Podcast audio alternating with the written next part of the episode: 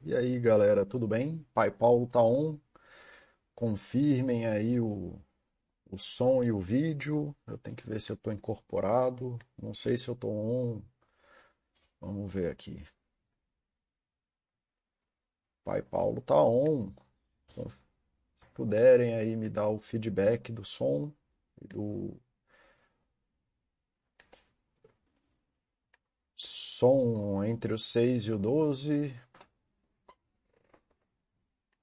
Pronto, Pai Paulo tá um som e vídeo ok.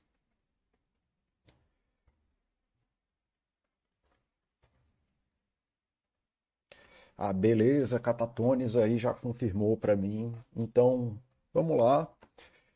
Hoje vai ser um, um chat aí meio diferente do que eu venho fazendo. Eu geralmente eu trago coisas consolidadas da psicologia, né? Coisas mais que já não estão mais ali no campo do achismo, que eu evito trazer muito das minhas opiniões pessoais também, de, de condutas de algumas coisas, né? Geralmente eu trago a coisa mais técnica, tentando é, passar mastigado para vocês o conhecimento técnico consolidado. E hoje em dia não vai ser isso. Então, estou fazendo aqui um alinhamento de expectativas com vocês para ver se pra vocês terem saberem o que, que eu estou fazendo hoje, pelo menos.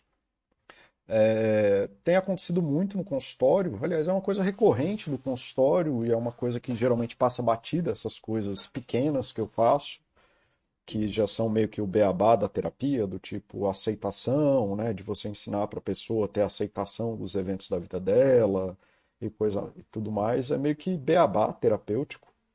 E eu esqueço que isso é muito importante para quem não tem acesso à terapia, né, que é o que eu estou tentando fazer aqui na Baster, tentando trazer essas coisas. A relação com pais e mães é uma dessas coisas que a gente traz algumas perspectivas dentro do consultório que muitas vezes, para gente que está ali no, na lead, né, já, para gente que faz ITA, já é, para mim é sossegado, eu faço ITA, mas que de vez em quando a realidade me lembra que isso não é conhecimento comum para as pessoas. E eu estava vendo uma entrevista do David Letterman no Netflix, que eu gosto muito, inclusive, é, deixa eu até abrir aqui para vocês, para mostrar qual é. Então, cadê? Aqui, ó. My Next Guest com David Letterman. E é o episódio do Ryan Reynolds aqui. Eu estava vendo esse episódio, que é um episódio, né, eu gosto muito do David Letterman. E eles comentam essa coisa tanto do Letterman quanto do, do Ryan Reynolds sobre a relação dos pais que eles tiveram com os pais deles. E isso é uma parada muito, sei lá, quando eu ouvi eu achei muito estranho, porque isso são duas pessoas que para mim são até bem culturalmente resolvidas, né? Assim, são pessoas que eu geralmente quando eles publicam coisas são coisas com muito bom senso, muita é, colocações interessantes e aí, pô, um é americano, o outro canadense, então assim, primeiro mundo, e eles trouxeram esses essas, essa dificuldade, que é uma dificuldade né, que eu trabalho quase que todo dia no consultório, para mim é uma coisa comum. E aí caiu a ficha de que isso que parece ser tão simples na minha cabeça, talvez seja uma necessidade dos outros, né?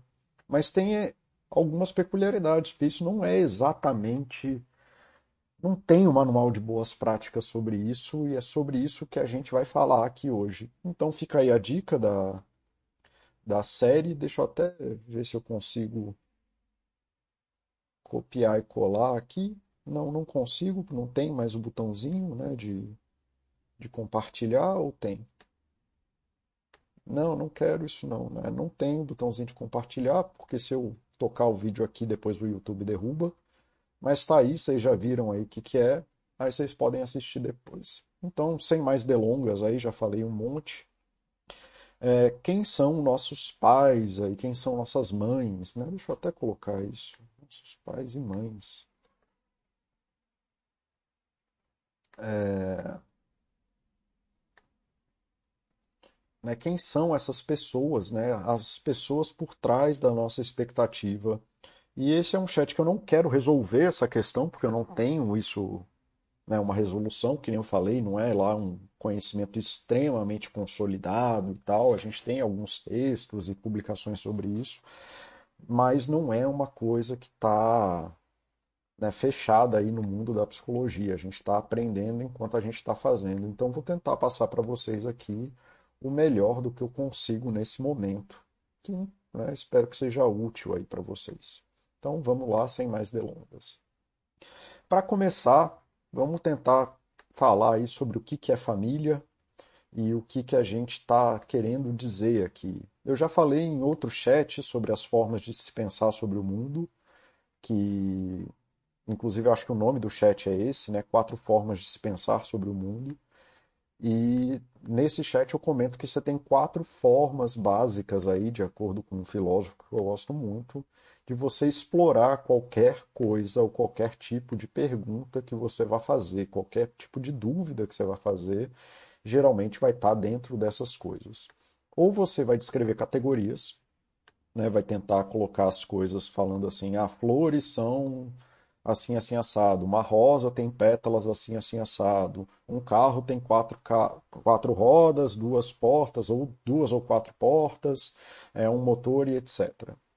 É, ou você vai descrever um processo, então carros são motores a combustão que põe gasolina e aí você faz isso se vira daquele jeito. Ou das relações entre as coisas, que um carro é um veículo que o ser humano usa para se locomover e piriri pororó ou a etapa da coisa, do tipo, um carro é um carro que é construído daquela forma XYZ. E aí, em outras conversas, o Oshi está até aí, ele é melhor do que eu nessa história inteira. Isso aí é conhecido muito com as perguntas que levam a essas coisas, é conhecido como o paradoxo de Teseu. É paradoxo de Teseu? É o barco de Teseu. Né, de que é uma pergunta do que, que constitui as coisas, né? o, o que, que faz esse barco ser um barco. E quando a gente traz esses questionamentos, geralmente a gente vai cair numa coisa dessas. Então, o que é uma família? Ah, uma família são duas pessoas casadas que têm filhos, por exemplo. Então, você está descrevendo uma categoria. Ou é um processo, né? É uma pessoa que se junta com a outra e quando eles moram juntos, é, e aí eles começam a dividir contas, e aí eles fazem planejamentos futuros, né? E aí a coisa vai é, virando uma família.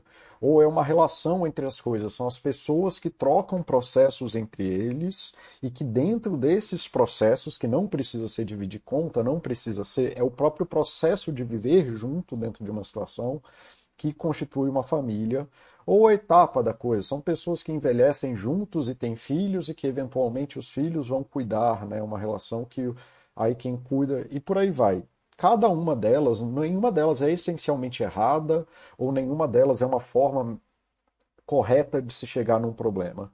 Elas são premissas diferentes de se falar das coisas do mundo e premissas diferentes geram perguntas diferentes que levam para respostas diferentes. Então, certos tipos desses pensamentos podem ser melhores ou piores para certos tipos de coisas que vocês querem fazer na vida. É... Deixa eu ligar a minha câmera aqui, que eu acho que eu estou gesticulando mais do que vocês conseguem ver. Então, vamos ver. Paulo com câmera hoje, que não é um negócio que eu gosto muito, mas eu acho que hoje vai ser mais interessante. Então, vamos lá. Então, assim, vocês podem pensar que a pergunta sobre família, ela pode ter necessidades diferentes. E ela pode levar para perguntas diferentes e respostas diferentes. Então, se você pensar no conceito judiciário, em que você tem problemas no mundo que são da ordem de quem se responsabiliza pelo quê, quem tem direito sobre o quê, como que se faz uma divisão de herança, é, definir categorias e espaços para essas categorias pode ser importante. Então, quando você define é, a esposa, define os filhos, define colaterais, quando você vai dividir uma, uma herança, por exemplo, é muito importante você conseguir definir família como uma categoria. Tá? E isso pode ser importante para o judiciário, né? Quem tem que assumir os cuidados de uma criança? Quem, então, assume-se que os pais, aqueles que fizeram a gênese biológica da criança, a priori são os pais daquelas crianças. Isso é importante para problemas da ordem do judiciário. É, pode ser pensar em etapas de um processo, quem é responsável pelo quê. Então, dentro de um processo em que existe uma criança, é, existem mecanismos e cada parte desse mecanismo tem uma função específica e alguém tem que ocupar essa função. Então, a, então assim, se você for olhar pelo ECA, os pais não são responsáveis pela educação de uma criança. Inclusive, né, tá tendo agora o debate do homeschooling, que não é um debate que eu quero trazer aqui, mas só para trazer dentro dessa coisa brasileira que a gente tem aqui, o homeschooling é, é ilegal. Né? A educação dentro de casa é ilegal. Então, é, a, a escola tem a função, né? Então não é nem etapa do processo, é mecanismos do processo. Deixa eu trocar aqui, mecanismos do processo. Então, assim, a escola é responsável pela, pela educação da criança. E a, os pais são um mecanismo e veículo de levar a criança para a escola. Então, por exemplo, esse tipo de pergunta pode ser interessante para isso. Então, quais são as funções da sociedade? O Ministério Público tem uma função muito forte em relação à criança. Então, qual é o papel que cada pedaço da engrenagem vai ocupar naquele lugar? Então, esse tipo de pergunta pode ser interessante para esse tipo de problema a relação entre as coisas. Então, como se constitui uma família em relação aos pares dela, em relação aos seus membros. E isso é muito importante para perguntas do tipo que eu faço, que é do cunho como é formada a psicologia de uma pessoa e onde que estão as âncoras psicológicas dela. Outras perguntas podem ser como é o desenvolvimento das pessoas dentro de uma família ou dentro dos seus grupos sociais. Então, essa coisa que, é, que a gente vai falar hoje sobre o desenvolvimento de uma família e, em parte, pelo menos, a gente vai passar por etapas. Então, à medida que os o que, que é virar idoso e quais são as responsabilidades dos filhos em relação a isso, que não existiam antes daquele pedaço. Então, quando uma criança é uma criança, o que, que define uma criança e o que, que a gente pode esperar. Então, dentro de um desenvolvimento dessas coisas, o que, que a gente pode fazer? E é isso. Então, cada tipo de problema vai ter um tipo de forma de você atacar esse problema. E aí, por isso que a gente tem esses tipos de verdades, né? Ou formas de pensamento, que são as formas mais genéricas, que podem levar para perguntas que ajudam a solucionar esses problemas de uma forma mais efetiva que as outras. E isso não é que um está mais certo ou mais errado, e não sei o quê é entender qual é o tipo de pergunta que você está fazendo, entendendo. É, entender que às vezes uma pergunta que você faz dentro de um framework ou dentro de um quadro de pensamento não é tão útil assim, que nem fazer perguntas do tipo. É, o que é a virtude? Né? A gente pode pensar em algumas categorias disso, mas para o cunho psicológico, pensar o que é a virtude é uma pergunta meio vazia que não dá muita lenha para queimar, você vai cair em algumas reificações e tudo mais. É... Então, assim, tem formas. Né? O que é importante daqui é vocês entenderem que uma família não existe. O que existe são problemas e formas de se abordar esses problemas. Tá? Que nem o Osho colocou aqui, mesmo no direito que tem uma estrutura formal um pouco mais rígida, é, é muito contextual. Então, mesmo uma coisa que tem uma demanda de rigidez de processos, né, como o direito que precisa categorizar cada coisa, ainda assim eles precisam fazer, usar outros tipos de mecanismos de pensamento para poder abordar esse tipo de, de problema, porque os problemas do mundo são o que imperam, não são as nossas definições desses problemas. Tá? Então, é isso. Mais uma vez, hoje, obrigado pela contribuição. Né? No cunho psicológico, do que as pessoas me procuram, pensar em família como relação entre pessoa traz melhores perguntas, melhores respostas. Tá? Então a gente não categoriza da forma, a gente só usa os nomes, a gente não categoriza pai como a pessoa que botou ali a criança no mundo, que tem responsabilidade biológica sobre a criança. Né? Ela é responsável pela parte biológica e daí a gente deriva o risco. A gente usa é, pai, mãe, etc., como as pessoas que ocuparam lugares dentro da relação, como que aquela relação foi construída. E aí tanto faz se é pai e mãe, se são dois pais, se são duas mães, se a avó ocupou o lugar de mãe, se tem cinco mães porque foi criada num ambiente familiar plural, é, se o irmão ocupou o lugar de mãe ou de pai, tudo tanto faz. Inclusive esses lugares eles não existem. A gente só usa esses, essas palavras porque são as palavras que a gente tem na nossa língua para poder falar dessas ferramentas. A gente não categoriza essas coisas é, dentro dessas organizações mais rígidas e formais. A gente vai tentar se comunicar dentro das coisas entendendo as relações, essas relações que são muito importantes desse círculo primário, dessa coisa primária que tem então daquelas pessoas que fazem parte do cerne primário da vida da pessoa. E essas relações primárias, as que aconteceram na infância, com muita intensidade, com muita proximidade, com muito tempo, é o que a gente vai chamar de família. E aí a gente vai categorizar ali dentro da forma que é, a gente conseguir ali conversar com a pessoa de uma forma que seja é, necessária para ela. Mas o que interessa para a gente na psicologia é compreender a relação que as pessoas formam é, dentro desse lugar primário, dentro desse círculo muito fechado, é, que acontece com grande intensidade afetiva, emocional e temporal mesmo, né? É, de vivencial mesmo, de onde a gente gastou nosso tempo vivendo. Então, a gente vai estar preocupado com isso e preocupado com as relações únicas construídas. E cada família é única porque essas relações construídas são únicas. Então a gente está muito menos preocupado com uma estrutura de família, a gente está muito menos preocupado com é, a função de lugar social, que o pai é, tem que ocupar o financeiro, a mãe tem que ocupar aquilo outro. Isso aí não tem nada a ver para a gente, a gente vai olhar para as necessidades das famílias e como que essas relações são construídas em torno dessas necessidades. Tá, isso tudo é introdução até agora. E aí agora a gente vai entrar nesse tema. E para entrar nesse tema, como eu te falei, é, a pergunta aqui é quem são nossos pais? A gente tem que olhar primeiro para quem a gente é como filho. Né? Porque a gente olha da ótica de filho. A gente, quando a gente está fazendo a pergunta de quem são nossos pais, a gente não está olhando de uma ótica isenta, que nem eu, assim, ou meso-isenta, ali, mais ou menos isenta, pseudo-isenta, de um psicólogo olhando para uma pessoa que está descrevendo a família. A gente está olhando do nosso lugar de filho, tá? E, assim, a gente não escolheu onde a gente nasce, a gente não escolheu como nasce, nem como nasce. E por muitos anos a gente também não escolhe como vive.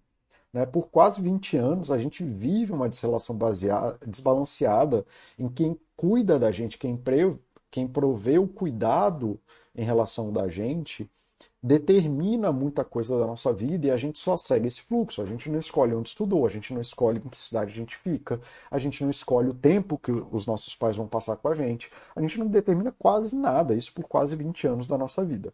Tanto por falta de capacidade, então a gente não vai estar preocupado com aluguel, isso não é um problema nosso, né, como criança de dois anos, como criança de 10 anos, ou por falta de maturidade, que a gente não tem nem tempo de maturação para poder atacar esses problemas. Então, assim, você não pode esperar que uma criança de 4 anos é, vá conseguir ter uma compreensão real do, do que, que é o pai ir trabalhar, do que, que é a mãe ir trabalhar.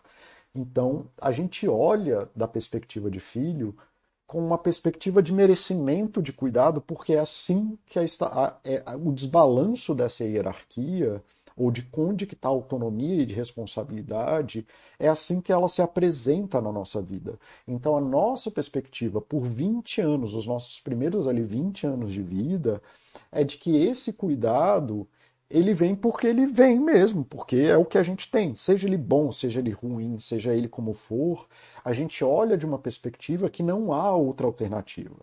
Tá? Essas coisas que os nossos pais fizeram, ela é o, é, ela é o total da nossa vida, assim como para para quem só vive no planeta Terra e nunca foi astronauta, a gente não tem uma compreensão do que é estar no espaço porque a gente nunca viveu isso.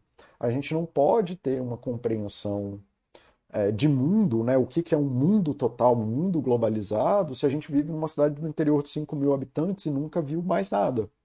Né? Quando a gente fala, aí a gente vê numa novela, imagina que você é essa pessoa que mora numa cidade do interior de 5 mil habitantes e que você nunca viu nada no mundo e vê numa novela Miami, sei lá, França, Paris, a Torre Eiffel, você não tem uma, uma compreensão total nem da distância, porque se você vive numa cidade pequena, de uma rua só, e o máximo que você andou na sua vida foi em torno de 20 quilômetros quadrados, como que você vai ter a percepção de uma distância de 10, 15 mil quilômetros? O que é viajar 700 quilômetros por hora num avião que está indo para, sei lá, 8, 10, 15 mil quilômetros para uma cidade que tem outra cultura, outra vida? Então a gente tem essa perspectiva de ignorância em relação aos nossos pais por conta desse desbalanceamento da relação, tá? Então, isso é uma coisa normal, assim como a gente tem, assim, se você for ver, é, isso aparece como? Com aquela perspectiva de que os nossos pais sabem, né, quando a gente é criança, os nossos pais sabem tudo que a gente não sabe. O meu filho fala isso, porque o meu filho, ele só ouve as músicas que eu ouço, né? Então a gente está no carro, ele ouve as músicas que eu ouço. Lógico, ele escolhe lá as músicas que ele quer ouvir também, mas prioritariamente ele cresceu ouvindo as músicas que eu ouço. E aí meu filho vem falar para mim: "Pai, você conhece todas as músicas do mundo" na perspectiva dele, de que só conhece, eu sou o mediador de todas as músicas que ele ouve, ele só tem essa perspectiva. Ele nunca teve uma música, ou ele nunca teve pessoas buscando música em volta dele. A perspectiva de mundo dele é a minha perspectiva de mundo. Ele só consegue viver a realidade que eu apresento para ele. Então, por 20 aí anos, bons 20 anos, essa é a única perspectiva que uma criança vai ter um adolescente vai ter, em que um jovem vai ter. Lógico que à medida que depois ele passa dos 20 anos, essa, essa balança vai se desmontando um pouco, mas nem sempre, tá? Mas essa é a parte importante. Entender que existe um processo por essa limitação que define a perspectiva que você tem do seu pai, assim como meu filho acha que eu sou o melhor cozinheiro do mundo, porque ele só come a minha comida. Assim como ele acha que eu conheço todas as músicas do mundo, porque ele só ouve as músicas que eu ouço e ele só me vê cantando. Ele acha que eu sei cantar todas as músicas do mundo, porque todas as músicas que ele ouviu são as músicas que eu canto. Né? Esses dias ele vê, eu sou o pior músico do planeta, isso é verdade, tá? É assim, eu sou uma pessoa que que não sabe. Cara, eu me esforço muito para tocar, mas eu sou péssimo e é, eu aprendi a me divertir sendo ruim. E eu fui tocar violão com ele ontem à noite e ele veio falar: pai, você é o melhor é, violonista do mundo. Aí eu falei, cara, eu sou o pior, você não sabe, vamos ouvir uns de verdade. Eu mostrei para ele, ele entendeu, mas ainda assim ele sabe ser feliz com isso. É, deixa eu ver aqui. Boa tarde, TMTR. Boa tarde, T. Silva. Boa tarde, Oxi, Dimas Carvalho, Catatones, Discovery. E aí, Discovery, o que, que tá achando desse chat? Eu tenho a impressão de que esse chat bate em alguma coisa em você, não sei porquê, talvez uma conversa nossa antes. Depois me fala o que, que você tá achando. F. Skin, esse relativismo sobre a denominação dos membros da família tem como propósito de desconstrução da unidade familiar. Existem categorias com nomes, ah, entidades e personagens que são indispensáveis. Bom, então você não entendeu nada do que eu falei, eu não vou prosseguir com essa conversa dessa forma. Tá? Eu não tenho um propósito de desconstrução da unidade familiar. Muito pelo contrário, eu tenho um propósito de reconhecimento da unidade familiar. É, existem categorias com nomes, identidades, personagens que são indispensáveis. Eles são indispensáveis para certos tipos de problemas. Se você não gosta desse tipo de coisa, se você não está aberto a ouvir o tipo de coisa que eu estou falando, você pode muito bem sair do chat, mas eu não vou aceitar é, esse tipo de construção de pensamento aqui, porque você está falando que pessoas adotadas, pessoas que perderam pais, pessoas que têm dois pais, duas mães, não têm uma família, isso é inaceitável é, dentro do meu chat. Então, é, sinta se você não está aberto a entender o que eu estou falando, porque eu não estou falando o que você está dizendo, sinta-se livre para sair e poluir outro chat da forma que você quiser, mas você não vai desrespeitar nenhuma pessoa dentro do meu chat, tá bom? Então já está o aviso, se quiser pode sair, não faz a menor diferença para mim. Se tiver aberto a entender o que eu estou querendo dizer, ao invés de vir com essa piração de que eu estou desconstruindo a unidade familiar, é, você pode continuar aqui à vontade, mas não fale mais esse tipo de despautério, não no meu chat pelo menos. Você pode ter aí qualquer lugar da internet para fazer isso. Vai no teu fórum, abre o teu fórum, vai estar tá teu chat em algum lugar, mas não vem é, falar isso, tá? Bom dia, V8, como é que você tá, querido? Boa tarde aí para você. É, então, assim, é, voltando o lugar que a gente está, desculpa aí pela maluquice que se apresentou aí no chat. É, e aí a gente segue daqui, tá bom?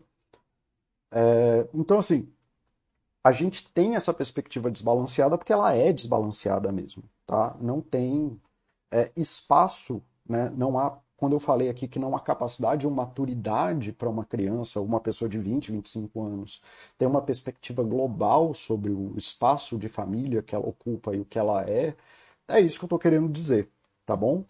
Porque não há espaço de mundo para que isso aconteça aqui.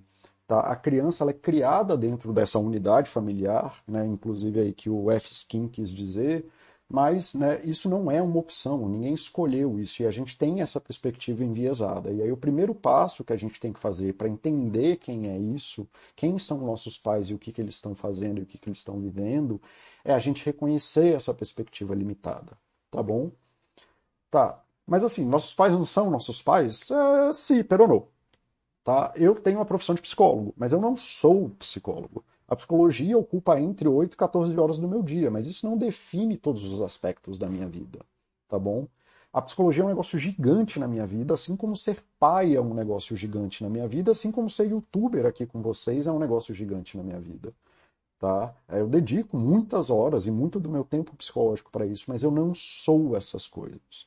Eu sou Paulo. Eu lembro há muito tempo atrás, cara, eu tinha um professor muito massa na faculdade, e aí ele teve uma discussão com outro aluno, e no meio da conversa ele falou assim pro aluno: Cara, não é porque você me vê três vezes na semana que você sabe alguma coisa da minha vida, tá? É, você me vê como professor aqui, você me vê emitindo opiniões sobre coisas que eu tenho que obedecer um conteúdo programático. Não tenho uma expectativa de saber quem eu sou, porque eu te dou duas horas da minha vida dentro da minha profissão, tá? E eu, é isso que ele estava querendo dizer. Ele é professor dessa pessoa, ele tem opiniões, ele exerce essas opiniões dentro de um conteúdo programático, mas isso não significa que ele é aquelas coisas. Tá? Então, sim, nossos pais são nossos pais, assim como eu sou psicólogo e assim como eu sou o pai do meu filho. Mas os nossos pais não obrigatoriamente são apenas os nossos pais. A gente tem essa perspectiva porque foi isso que foi apresentado para a gente por 20 anos. Porque a gente não tinha uma outra forma de, de ter essa perspectiva. A gente não tinha uma abertura para ter uma perspectiva sobre isso. Isso vai vir com a maturidade da vida, tá? Eles não são, eles são nossos pais e por 20 anos a gente vive essa perspectiva de que essas pessoas que cuidam da gente são apenas isso, que eles têm esse dever e esse merece, e que a gente merece isso, que é obrigação deles agir dessa forma com a gente, tá? Mas não é apenas isso. Então eles podem até ser, alguns até são pais 24 horas por dia. Meu filho mesmo, ele tá na minha cabeça 24 horas por dia mas ele não é a coisa que me define. Eu sou, isso é uma das coisas que existem na minha vida. Ainda assim, para além do meu filho e além do Paulo psicólogo, existe um outro Paulo. E é isso que a gente tá, é isso que eu estou querendo trazer aqui, de que é importante a gente começar a trocar essa lente e olhar por fora dessa perspectiva das pessoas que criaram a gente que aí podem ser nossos pais, mães, dois pais, duas mães, avó, avô, tio, primo, família, tanto faz. Mas quem ocupou esse lugar do cuidado e a gente começar a olhar fora desse lugar do cuidado, olhando para as pessoas que estão lá. A gente só viu, né, a gente só pôde ver essa relação. Em muitas questões familiares, a gente vai olhar para o papel que a pessoa ocupou na relação e acabamos definindo a pessoa como aquele papel né, de que o nosso pai não pode ser nada além do nosso pai, senão o nosso pai, ou que a nossa mãe não pode ser nada além da nossa mãe, é, sendo né, que não seja a nossa mãe. A gente esquece da pessoa. A gente esquece, especialmente à medida que a gente se torna adulto e que a gente tem 30, 40 anos, de que muitas das conversas que você vai ter com seus pais tendo 30, 40 anos não é com seus pais, é com a pessoa. A gente tá é, enviesado porque a gente só viu essa relação de cuidado e a gente continua empurrando essa agenda do, da comunicação com os pais, esquecendo da pessoa. Então a gente esquece que nossos pais têm opinião política de, distinta de nós. A gente esquece que nossos pais podem ter opiniões de alimentação, opiniões sobre álcool, opinião sobre tudo que eles quiserem ter. Porque eles são pessoas independentes de serem pais. Eles antes já eram pessoas. Né? Você quem nunca conheceu isso. Mas aí o ego, sempre o ego, né, traz essa perspectiva de que a única relação, como a gente só viu essa relação deles, é isso que eles têm que ser. Muitas vezes a gente conhece nossos pais nossa mãe somente dentro desses jogos. A gente nunca sentou com eles é, fora do jogo familiar para sentar. E acontece muitas vezes, né, quando os pais vão ficando mais velhos e adoecidos, que eles apresentam é, necessidades de pessoas que os filhos nem sabem reagir a isso. Porque eles não nunca pararam para ver a relação fora do cuidado unilateral do pai para o filho, do, da mãe para o filho, da mãe para a filha. Né? A gente não se relaciona com essas pessoas. E aí, muitas vezes, quando acontece isso, quando os pais começam a ter sofreu os impactos das idades. Então, muitas vezes, pessoas com 40, 50 anos têm dificuldades em olhar para os pais fora dessa relação de cuidado.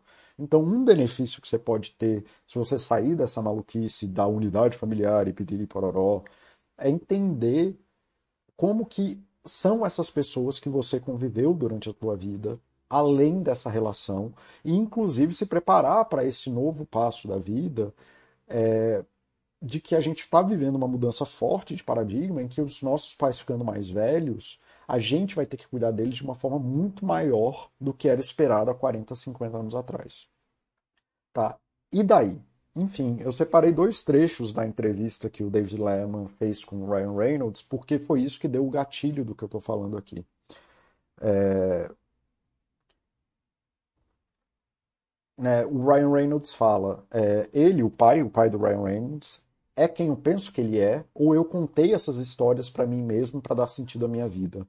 Ele sempre me falou das coisas que ele fez, mas nunca das coisas que ele sentiu. E aí ele fala né, que o sentimento é a parte que dá contexto à existência.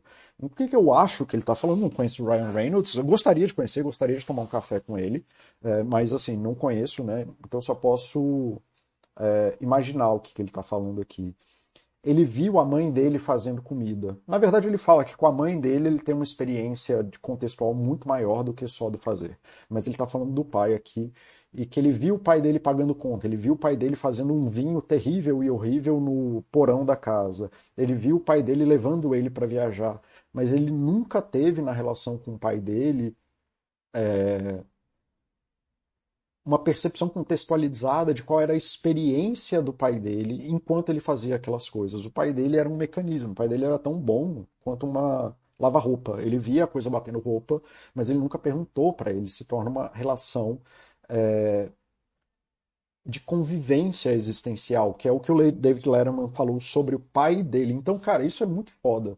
Você tá, acho que o Ryan Reynolds tem perto dos 40 e o, o David Letterman deve estar perto dos 60, 70. Então, assim, e, de novo, Estados Unidos e Canadá não é uma coisa que está fora, assim, que eu estou inventando, cara. É uma coisa que você está falando de três países, é, pessoas que falam linguagens e foram criadas em culturas diferentes, que estão falando dessa mesma coisa, que é uma coisa que eu vejo no consultório com bastante frequência. E o David Letterman resume muito disso do que eu estou falando na existência dele, de nós dividimos a mesma casa, mas nada além. Nunca houve essa percepção do que, que era esse contexto em que a gente vivia. Tá? E essa é a parte que eu acho que é complicada e é que eu estou querendo trazer aqui. Eu acho que essas frases dele são muito impactantes sobre isso. Tem uma outra parte do que o David Letterman comenta assim que era conversa sobre sexo e tudo mais, e que o pai dele foi falar alguma coisa que tinha a ver uma relação com, ah, era uso de camisinha. E aí o pai dele fala para ele assim: "Ah, um dia a gente vai ter essa conversa". E nunca teve essa conversa, o que é uma coisa que eu vejo muito com homens, né? A grande maioria dos homens que eu atendo nunca conversaram com outras pessoas sobre sexo. Eles falam putaria, basicamente, mas eles nunca conversaram sobre sexo para eles. Eles nunca tiveram uma conversa com outro ser humano sobre sexo. Então, assim, e provavelmente os pais deles também não, porque eles nunca aprenderam a fazer isso com ninguém. Tá? Então a gente tem um problema novo a gente saiu de um mundo categorizado em que mães e pais são um, quem tem filhos, ou os pais biológicos, tarará, e dois, que são as peças X e Y de um mecanismo familiar. Isso que o nosso participante muito querido aqui chamou de relativismo é, familiar com o propósito da desconstrução da unidade familiar. Então, isso não é um problema é, novo, é um problema velho, e que ele antes era resolvido por essas formas mais rígidas, categóricas, mas que, como eu estou falando, hoje a gente consegue ver esse tipo de problema.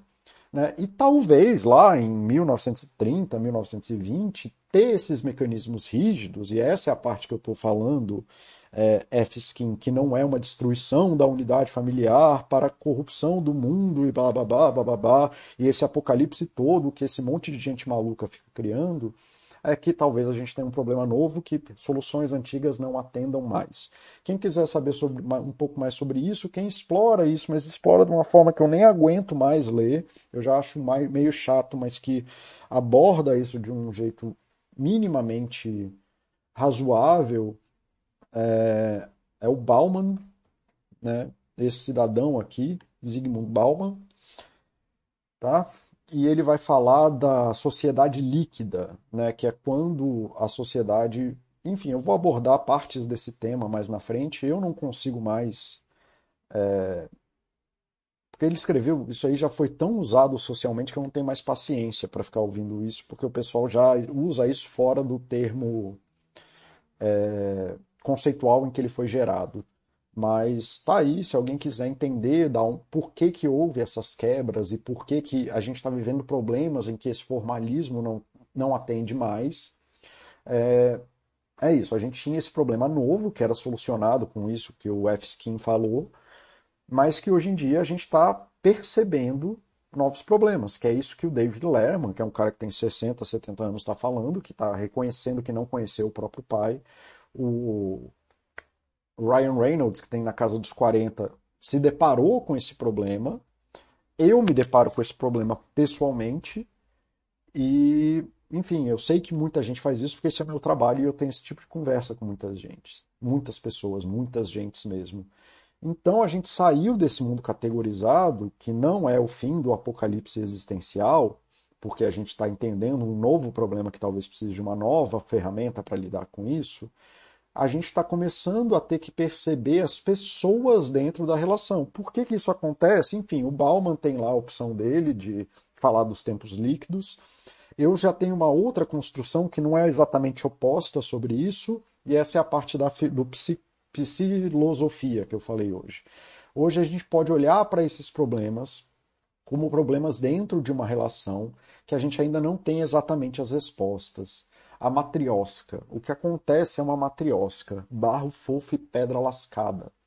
Tá? Até 1960, até 1970, o mundo era barro fofo e pedra lascada. A gente não tem noção, não tem mesmo, é um negócio muito difícil de compreender a evolução tecnológica, inclusive cultural, que houve depois da década de 60 antes de 1960, bicho, o mundo era um mundo a vapor ainda. Tipo, energia elétrica era um negócio que não existia. Televisão, cara, comunicação. Cara, é sério, assim, é muito mais fácil você pensar que a gente vivia na pré-história até 1960 do que você achar que 1960 tinha alguma relação com o mundo que a gente vive hoje. Nos últimos 60 anos, o salto tecnológico-cultural que a gente deu é absurdo. E essa dor de de estar tá percebendo esse problema que já existia, mas era resolvido dessa forma mais categórica que o F-Skin, é isso? Que o F-Skin falou aqui, de, dessas estruturas rígidas, ele já existia, mas a gente usava essas soluções. E por que, que isso é uma matriosca? Por que, que isso é uma caixa dentro da caixa? Porque é isso que eu estou falando, num range de 20 anos até um range de 80 anos, né, numa amplitude de idade, todo mundo tem esse problema. Então, tanto em relação aos pais, então pessoas de 80 anos têm esse sentimento em relação aos pais, tanto quanto as pessoas que têm 80 anos têm esse problema de sentimento de não serem reconhecidos como pessoas é em relação aos filhos. A gente teve uma mudança de transi uma transição cultural de uma nova perspectiva desse problema muito recentemente. E é daí que aparece os nossos pais, eles nunca aprenderam isso porque eles estavam no processo dessa mudança. Eles não fazem parte da mudança, eles estavam nesse processo e nós fazemos parte desse processo. É como se a gente tivesse. É, tipo, a gente está vivendo o Fordismo da percepção emocional, da percepção pessoal. Como que os nossos pais e os nossos avós vão ensinar para a gente algo que eles não tinham ferramentas porque eles estavam vivendo é, essa vida categorizada, formalista da estrutura que o F-Skin bem descreveu aqui. Tá? Eles não tinham a percepção desse problema. É, é tão fora da caixa isso. Eu, eu não sei se vocês estão entendendo o que eu estou dizendo, mas isso é tão fora da caixa que é como você pedir para uma pessoa de 1500 ter uma percepção do atômica que a gente tem hoje. Né? O meu filho ele sabe mais português e mais matemática com 7 anos do que qualquer pessoa média saberia na década de 20. Essa é a distinção. É, a distinção é desse tamanho. O meu filho que sabe contar até mil, pessoas na década de 20 não sabiam contar até mil. Sabe, não havia nem necessidade de mundo para que elas fizessem isso. Então, como que eles iam, né, seus pais e seus avós iam te ensinar a lidar com esse vazio, se eles nunca, eles mesmos não tinham nem ferramentas para olhar para esse problema como a gente tem hoje. Como que a gente ensina aquilo que a gente nunca aprendeu? E como que seus pais e avós poderiam te dar algo que eles nunca tiveram? Eles nunca nem tiveram a percepção desse problema e falavam esses, essas coisas absurdas aí que o, o... Enfim, Fisquinho, eu já te falei, isso aí que você está inventando da tua cabeça de que você precisa estabelecer uma linha lógica no raciocínio infantil igual 2 mais 2 igual a 4, isso não funciona, eu não vou prosseguir com essa discussão, e se você continuar postando isso, eu vou te bloquear do chat, tá? É simples assim porque eu não tenho nem tempo nem vontade de ter essa discussão no meu chat, tá bom? Então a gente vai seguir aqui.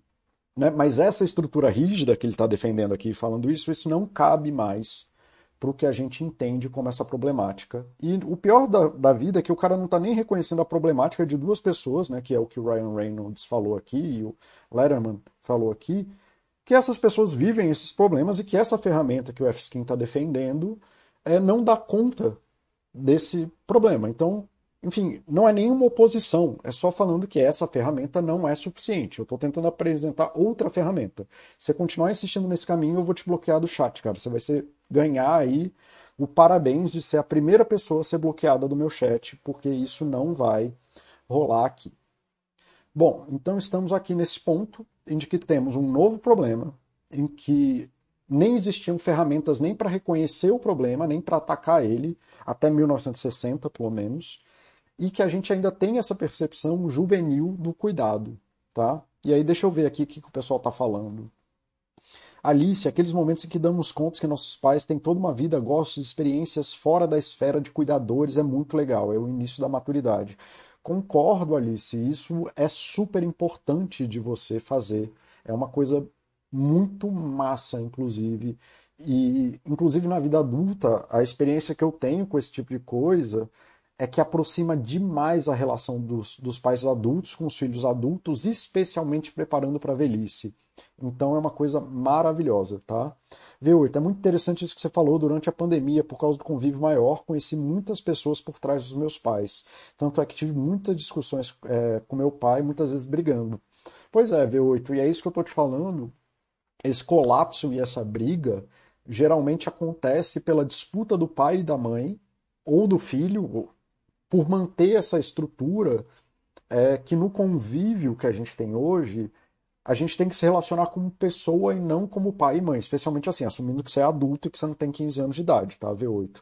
E que é isso, assim, a gente acaba tratando as pessoas dentro dessa relação, dentro de uma relação é, formalista, né? Então dessa categorizada de pedir reconhecimento do pai pela minha opinião político-econômica profissional, sendo que a gente já é um adulto formado e a gente só está dividindo coisas, a gente não está mais pedindo aprovação deles.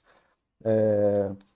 Oxe, tá aí uma expressão batida que tudo vira líquido. É, é, pois é, como eu disse, eu não tenho mais paciência para isso, assim, eu, eu não gosto das extrapolações que fizeram, mas se você ficar dentro da teoria, Oxe, o, o conceito ainda sustenta, é muito bom. Tudo que é sólido se desmancha no ar, lembra sempre daquele livro. Quando finalmente, com a lâmina do poema, eu matei meu pai, meu pai nasceu em mim. É exatamente isso, cara. TMTR, esse poema é muito foda, inclusive.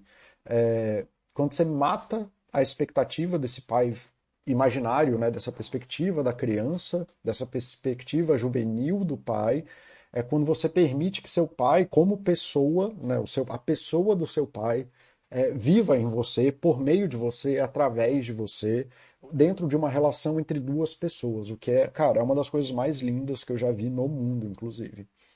É... Às vezes existe uma intersecção muito grande entre os papéis lugar social fica indistinto. O pai idoso, velho é pai, é pessoa e as categorias em cima de categorias. Pois é, e aí essa é a parte. Se a gente só olha para essas categorias, fatalmente, se você quer forçar uma categoria no mundo hoje, você vai ter que abrir mão da pessoa. E quando você abre mão da pessoa, você provavelmente está se afastando dela, tá? Então, assim, esse é o ponto que eu estou trazendo aqui. Você conseguiu trazer de uma forma muito boa, como sempre. Eu agradeço imensamente por você estar tá tá trazendo isso. Agora que eu lembrei que eu estou vendo o chat na conversa paralela aqui não estou abrindo para vocês. Então, essa fala aqui do Oshi. Às vezes existe uma intersecção muito grande dos papéis e o lugar social e a coisa fica indistinto, né? Então a pessoa se funde com aquele papel social. Você só vê um pai idoso dentro do lugar de pai e continua exigindo aquele cuidado quando na verdade é ele que precisa ser cuidado. Então você acaba se afastando da pessoa, da pessoa que é seu pai, o João, você acaba se afastando dele porque você demanda dele coisas que você abre mão dentro da pessoa. Tá? É... Ótimo. Então seguimos aqui. É, obrigado aí pelo apoio, TMTR. Então, assim, temos um problema novo, talvez o problema não seja novo, não que ele não acontecesse antes, que nem o problema do átomo. Entender o átomo sempre foi um problema, mas a gente tem um problema novo com novas definições de átomo, uma vez que a gente consegue perceber coisas que antes eram veladas. Quando Dalton definiu o modelo atômico lá atrás, ele não tinha capacidade de perceber tudo que era percebido, tudo que é percebido hoje sobre o átomo. Então, quando a gente vai estudar sobre o átomo hoje, a gente entende que a física que existia antes não serve, a gente precisa de novas ferramentas. Que é isso que eu estou querendo dizer, que isso não significa que a gente tem que explodir tudo que foi feito com a física antes, só que problemas de uma nova categoria exigem novas formas de se aproximar dele. Infelizmente, não há força que você faça para usar o modelo atômico na física que a gente tem hoje, e assim como não vai adiantar você querer empurrar isso como a destruição da unidade familiar, seja lá qual for a bobagem que você acredita em relação a isso, mas a gente tem outras demandas e aí você vai ou vai olhar para isso entender inclusive as dores que você vai ter sobre isso, ou você vai se expor a risco de estar tá querendo usar um modelo que não cabe mais no tipo de problemática que a gente tinha.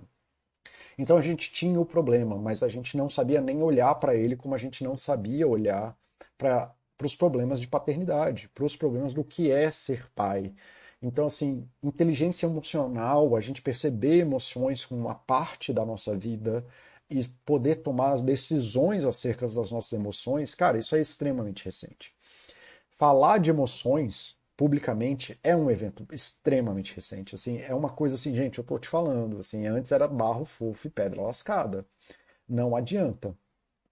É, se a gente for atrás dessas coisas, é muito difícil. Lá, cara, é ridículo. A gente tinha autores de de livros que falavam muito sobre isso, mas, cara, falar de emoções publicamente é uma coisa inédita na sociedade, nunca se foi, isso existia. A percepção do conflito da vida privada com o conflito de uma vida social é recente. Isso não existia também até 1980. Tá? Até, cara, 1960, 1960, eu tô te falando, era tudo, a gente vivia na idade da pedra, era barro fofo e pedra lascada. O salto que a gente deu como sociedade nos últimos 60 anos é tão grande que a gente não consegue compreender. Coisas simples como isso que eu estou falando, de que pessoas saberem matemática é um evento novo. Até 1940, isso era um detalhe. As pessoas sabiam contar até 20, dependendo da sociedade que você estava. Tá? É, é isso, é barro fofo pedra da lascada. Não tenho nem outro conceito para falar sobre isso. Boa tarde, Fliparts, como é que você está, meu querido? Tá? Então, assim, a gente é a primeira geração que tem capacidade de olhar para um problema novo. A gente é a primeira geração que sabe publicizar, a gente sabe tornar pública as nossas emoções. Publicizar não é colocar no Instagram, isso é uma coisa que a gente está fazendo, mas a gente sabe tornar públicas as nossas, as nossas emoções. Nós somos a primeira geração em uma cultura que a vida privada se liga ativamente com a vida social. Nós somos a primeira a reconhecer os defeitos das pessoas que nos criaram como defeitos de uma pessoa, não de um lugar social. E somos os primeiros a ver os pais envelhecerem continuamente. Os primeiros em que há expectativa real de cuidado pelos filhos. Isso não existia até pouco tempo atrás né? Assim, nem tanto do cuidado dos filhos, porque era até 1960 não tinha nada do que a gente acha que é cuidado de filho, nada, é só ler a, a para quem leu a biografia do Churchill, olha, você vai, olha dessa perspectiva de como o Churchill, essa pessoa, uau, foi criado como uma criança, ele foi criado completamente alheio, né? Inclusive esse formalismo todo que o F. Skin está falando, se você lê na, na biografia do Churchill, que é uma pessoa conservadora por definição, não existe. Ele cresceu completamente alheio aos pais dele, pedindo e implorando carinho para os pais. É uma loucura. E apanhando dos professores. Então, assim, nós somos essa primeira geração que tem a ferramenta para poder lidar com isso. Isso nunca existiu na vida antes. E nós somos a primeira geração, e olha assim, que é o que eu estou dizendo, que é, veja o, o David Letterman, que já é uma pessoa mais velha, falando assim, tomando consciência numa entrevista de que, caralho, eu só morei na casa com meu pai, eu nunca soube quem é meu pai, eu nunca tive uma relação com meu pai as ferramentas são nossas, não são deles. Os nossos pais ainda estão no vazio da caixa dentro da caixa, porque os avós deles não sabiam, os pais deles não sabiam, e assim vai até o Australopithecus lá.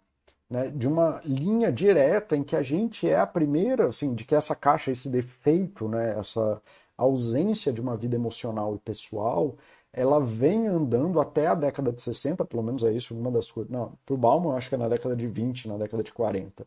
Para mim é na década de 60. De que esse vazio que causa esse sofrimento que eles estão descrevendo, eles não sabem, eles nem sabem lidar com isso. Né? Eu fico. Hoje em dia, eu sei que a minha avó teve ataques de pânico criando sete filhos.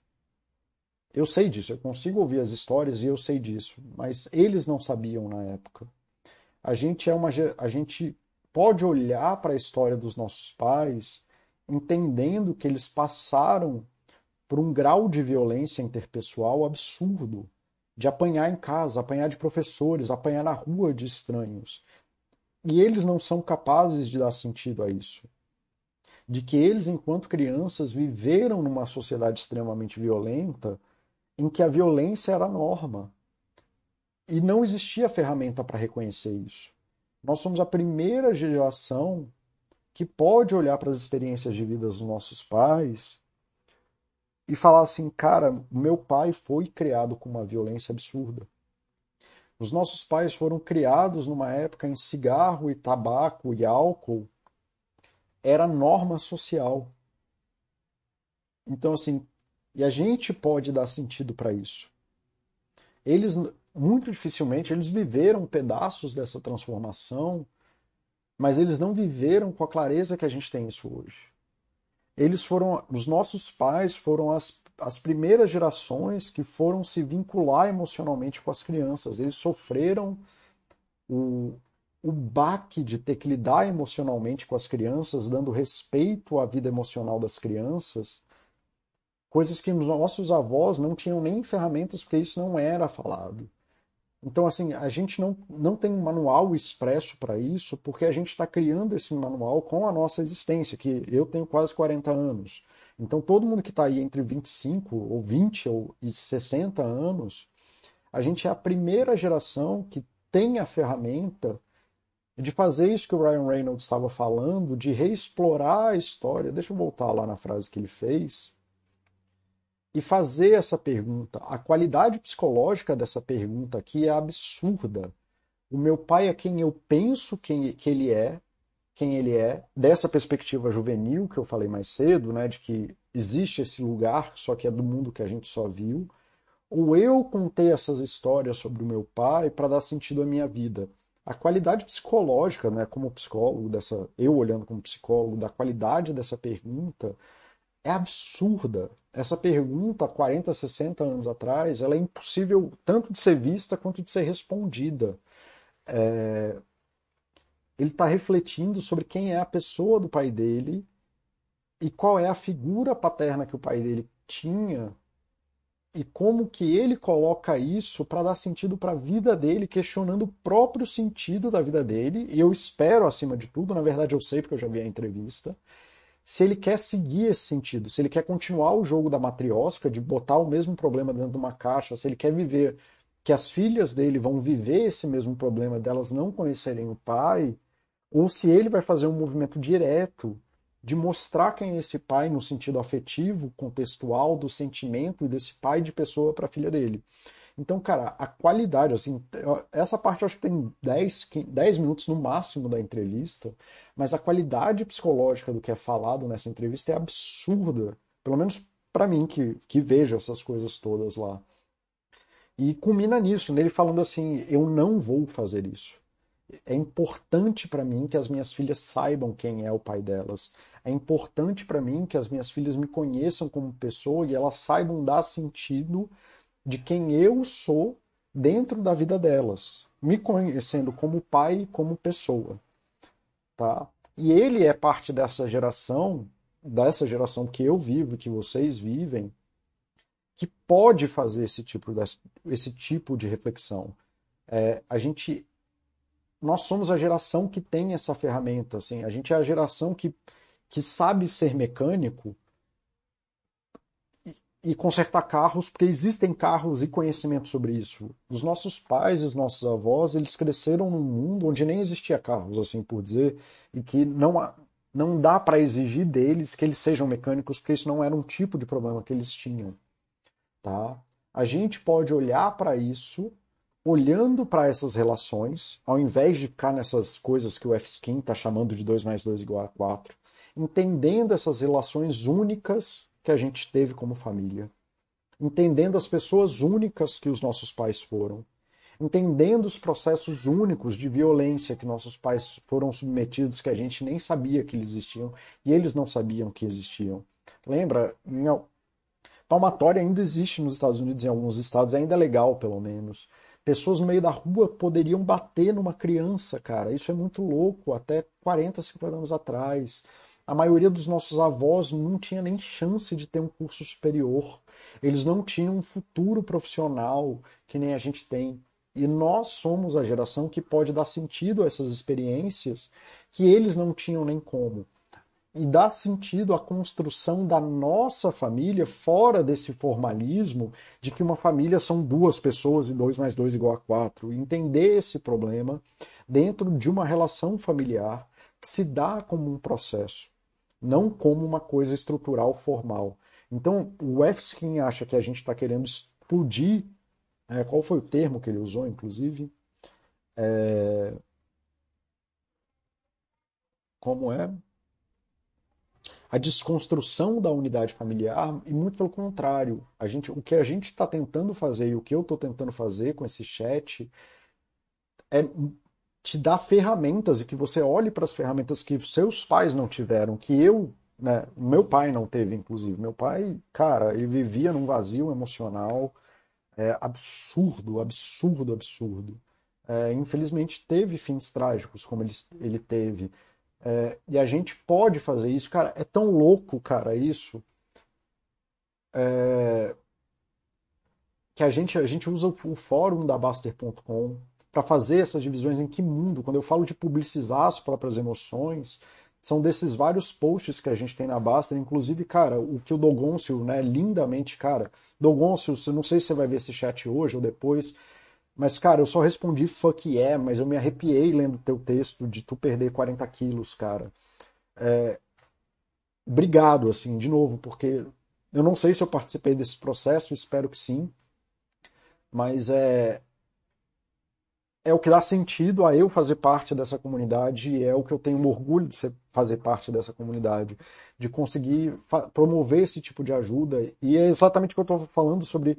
Era impossível publicizar emoções até certo tempo atrás.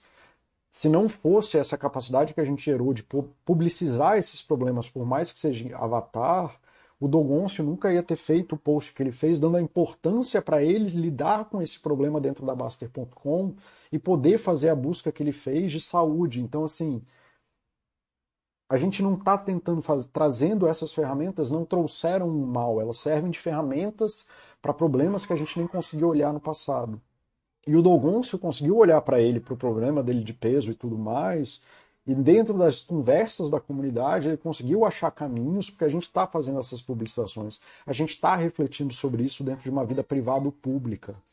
E é isso que eu estou tentando trazer para cá, que você não precisa viver a tua vida pessoal dentro desse formalismo maluco e que você pode usar essas relações, essas formas de se pensarem que a gente desenvolveu nos últimos 60 anos de cadê?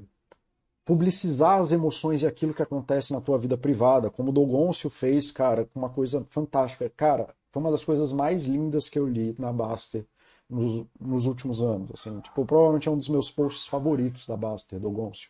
Então, obrigado por dar sentido ao que eu faço. Parabéns para ti pelo que você conquistou. É, obrigado por dividir isso com a gente. Obrigado por publicizar essa parte da tua vida com a gente. isso é importante. A gente tá ligado a isso numa vida privada ou social. A gente pode reconhecer os defeitos das pessoas pessoalmente, isso não é um problema, tá? Essas ferramentas ajudam a gente a, a dar sentido para a vida da nossa família. Essas ferramentas, como a gente faz aqui na Baster.com, dá sentido àquilo que a gente consegue viver a gente consegue dar um sentido e escolher o sentido da nossa vida, que nem o Ryan Reynolds conseguiu fazer, de olhar para trás com calma, sem ficar puto com o pai dele, sem uma mágoa profunda do pai dele, e escolher um novo sentido de vida para a família que ele está continuando, porque ele não perdeu a família que ele tinha, ele teve a família que ele teve, lá com o pai dele, seja o que o pai dele foi. Mas ele escolheu um novo sentido para essa continuidade de família. E aí, já usando a última forma de pensamento como desenvolvimento, de que a tua família primária eventualmente morre, mas ela segue em você e você dá um, um segmento para isso. Só que a gente só vai conseguir fazer isso e vai conseguir fazer esse tipo de reflexão como o Dogoncio fez sobre o peso dele e como o Ryan Reynolds fez sobre a família dele, como eu faço sobre a minha posição familiar que eu decidi acabar com o ciclo da violência. Foi esse a reflexão que eu tive, que tá parecida com o Ryan Reynolds, foi quando eu decidi que a violência ia acabar em mim e que nada que viesse depois de mim, então meu filho, a minha família, a violência ia ser tolerada como uma forma de convívio familiar. Então eu peguei essas experiências, dei contexto para elas, consegui dar sentido à vida do meu pai, dos meus avós, para tomar um sentido novo na minha vida. Eu ajudo os meus pacientes fazendo a mesma coisa, sem entrar nesses extremos de perfeição, de maravilha, ou de que ter o formalismo que o F. Skin está falando aí é uma coisa que vai salvar a humanidade quando não vai, mas sem conseguir, sem precisar olhar para isso com essa mágoa toda. Mas a gente só vai conseguir fazer isso se a gente olhar para essas pessoas como pessoas em algum momento a gente precisa sair desse formalismo, dessa categorização e começar a olhar para as pessoas que viveram em volta da gente como pessoas. Pessoas que não tinham obrigação de nada e que estavam dentro dessas relações, talvez até tão presas quanto a gente, e tentando fazer o melhor que elas podiam, tentando lidar com coisas igualmente complexas. Que eles tinham uma percepção de vazio, que na verdade hoje em dia a gente tem muito mais ferramenta do que eles tinham. A gente pode ter muito mais capacidade de dar sentido para isso do que eles porque eles não tinham, não existiam essas ferramentas na época em que eles viveram.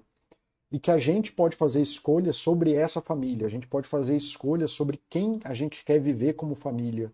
A gente pode mudar o curso das coisas, tá? Mas a gente vai ter que olhar para as pessoas em quem como pessoas. Não adianta olhar para eles como pai. Então a pergunta que eu comecei o chat é a, é a mesma pergunta que eu termino o chat, porque não tem manual. É quem são essas pessoas, para você saber quem são seus pais e suas mães, quem são sua mãe seu pai, você vai ter que olhar para as pessoas que eles foram. Isso eu não tenho como saber. Isso você vai ter que fazer essa pergunta e fazer uma jornada nesse sentido. O que eu sei é que essa jornada melhora muito a qualidade de vida. Essa jornada permite que você faça decisões.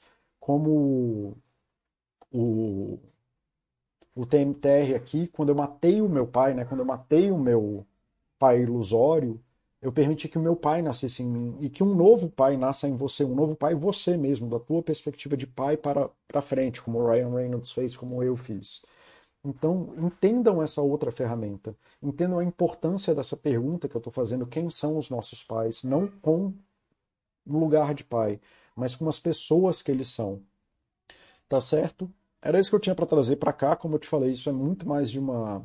Existe conceitos psicológicos, tudo que eu falo aqui tem arrego em literatura, mas como eu falei para vocês, isso é um papo mais filosófico. Então, por isso que eu terminei com uma pergunta. Era isso que eu tinha para trazer para vocês hoje. É, espero que vocês tenham gostado. É, eu vou acabar de lendo aqui as perguntas, então quem tiver pergunta para fazer pode fazendo.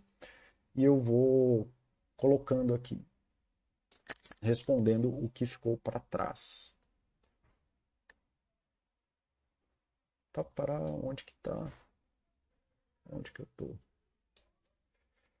Ah... Boa tarde, Flipartes.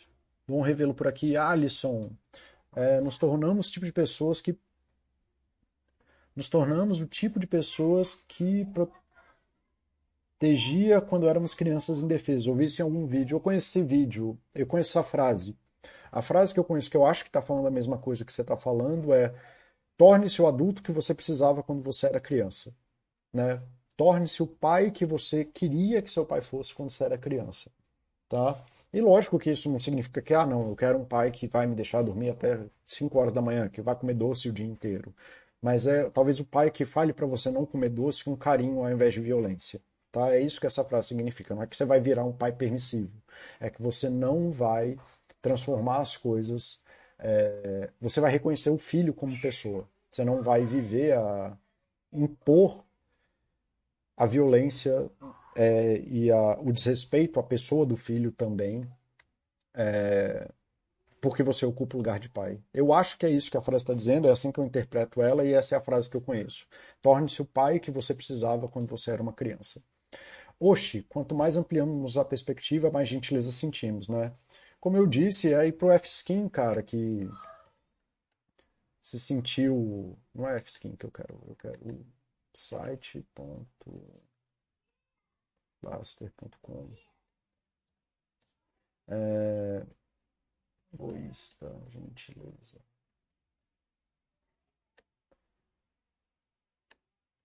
Se você ainda estiver por aí bem, se não, quem estiver aí ou estiver passando pelo mesmo sofrimento do F-Skin, lembrando que eu não respondo aqui ninguém pessoalmente, porque eu nem conheço ninguém. É... eu respondo ideias amplas que vocês estão trazendo aqui. Então, esse é um texto que é muito bom aqui de por que, que gentileza é importante, porque que se você não souber ser gentil, você vai provavelmente sofrer bastante. Então tá aí um argumento egoísta da gentileza. Vale a pena você ler aí entender porque que a gente tem que ser gentil. Isso que o Osho está falando aqui, de que quanto mais gentil a gente ser, for, mais a gente vai conseguir lidar bem com o mundo. Tá? É, inclusive com os nossos pais. As características dos nossos pais e de todo mundo estão inseridas num histórico de vida. E é isso que eu estou querendo dizer aqui hoje. Inclusive a perspectiva contextual, essa perspectiva é, que eu estou trazendo de pensar dentro da relação. A metáfora maior, eu acho que eu até falei isso no, no chat sobre as quatro formas de pensar sobre o mundo. Ela é, o exemplo dela são perspectivas históricas, né, que você não consegue é, pensar num movimento histórico sem entender as relações que estavam acontecendo naquele contexto. Oxi. Minha esposa comentou aqui uma coisa, então, oh, que bom que você está aí também, esposa do Oxi, é, fico feliz que você também assista. Hoje, mas ainda mais antigamente, não existia a mesma compreensão de saúde mental como um todo. Exato, Oxi. Essa compreensão que a gente tem hoje ela é muito recente. Ela é muito mais recente do a compreensão que a gente usa hoje, a compreensão contemporânea de saúde mental que a gente tem hoje, não tem nem 20 anos direito. Oxi. É, a gente teve pelo menos três ou quatro revoluções grandes na, na compreensão de saúde mental nos últimos 50 anos, cara. Então é uma a cada década, basicamente. Tá? É, às vezes não em tipos de intervenção ou em formas de atuar dentro da saúde mental, mas em como a gente pensa sobre isso e como que a gente atua dentro dessas práticas. Mas com certeza a compreensão de saúde mental que a gente tem hoje, a contemporânea, não tem nem 20 anos. É o que eu falo, cara. É, era tudo barro fofo e pedra lascada. Todo Natal e todo aniversário, meu pai quase sempre comenta que isso nunca aconteceu na vida dele, até os 80 anos, quando eu nasci. Ele mesmo às vezes precisava parar para saber a idade dele, mesmo jovem. Isso mesmo. Às vezes os propósitos dos pais, vive... os próprios pais viveram tão intensamente a paternidade, as expectativas disso que eles nem mesmo sabem quem são a partir disso. Poxa, é exatamente isso que eu estou trazendo aqui, cara. Os nossos pais, como eles não tinham essas capacidades é, essas ferramentas que a gente tem hoje, eles não tinham a capacidade de perceber. Isso levando em consideração, assim, que pelo menos na minha, eu tenho quase 40 anos, eu tô, vou fazer 38, eu acho, eu não sei, idade? 85, gente. É, 38? 37. Boa parte dos meus amigos tiveram filho, dos meus amigos, eles, os pais deles tinham, foram pais na década com 20 anos de idade, cara. Hoje você tem um filho com 20 anos de idade, ninguém acha isso uma coisa razoável. Assim, a gente olha para isso como se fosse uma criança tomando uma decisão. Nossos pais eram crianças tomando decisões sobre os filhos, né? e aí vem a síndrome do ninho vazio e tudo mais, etc, etc, etc. Porque eles não tinham essas percepções. É bem isso mesmo, cara. V8, quando era criança, às vezes levava aquela voadora de Havaiana. Quando tiver filhos, tenho planos de outra abordagem, sem apelo para o físico. É importante isso, cara, muito importante. É, Alisson, Paulo, muito obrigado por mais papo tão risco e esclarecedor. Gentileza requer muita força interior, requer hábito. Alisson, faz cinco minutos por dia. Agradece, seja gentil voluntariamente com alguma coisa, cinco minutos por dia, que sua vida já vai melhorar muito. Bom, galera, era isso que eu tinha para trazer hoje. É, espero que vocês tenham gostado.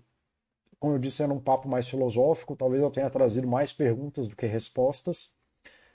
O objetivo era muito mais trazer essa perspectiva de que vocês têm mais capacidade de refletir e mudar o curso da vida familiar de vocês do que seus pais tinham, inclusive. Se seus pais tinham, ótimo, mas saibam que vocês são fora da curva. É... Mas eu acho, né, o que eu... talvez a conclusão disso tudo é que a responsabilidade está com a gente, não está com eles, porque pelo menos no meu entendimento, olhando as ferramentas que a gente tem em relação às que eles tinham, se a gente passar essa responsabilidade para eles, eles não teriam nem como fazê-lo. Então, talvez isso seja uma coisa que a gente tem que assumir para a gente.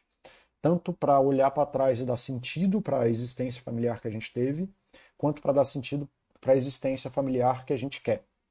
Então fica aí a minha mensagem filosófica, né? Eu acho que pela primeira vez na vida eu fiz um, um chat desse tipo, eu raramente falo esse tipo de coisa. Espero que vocês tenham gostado, tá? É, é um tema sensível, já esperava que tivesse alguma alguma algum coice aí. É, peço desculpas aí ao F-Skin se eu falei alguma coisa que chateou ele, mas enfim, esse não é lugar para esse tipo de discussão.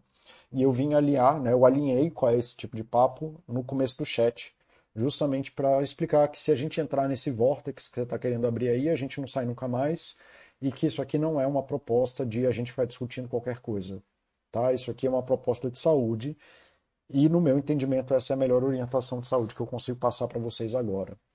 Então, para quem se sentiu chateado aí, desculpa, eu realmente espero que vocês consigam ter abertura para ouvir o que eu estou falando, porque eu realmente acredito que isso vai melhorar a qualidade de vida de vocês. Tá bom? Então fica aí para vocês, galera. É, aproveitem o fim de semana. É, vou encerrando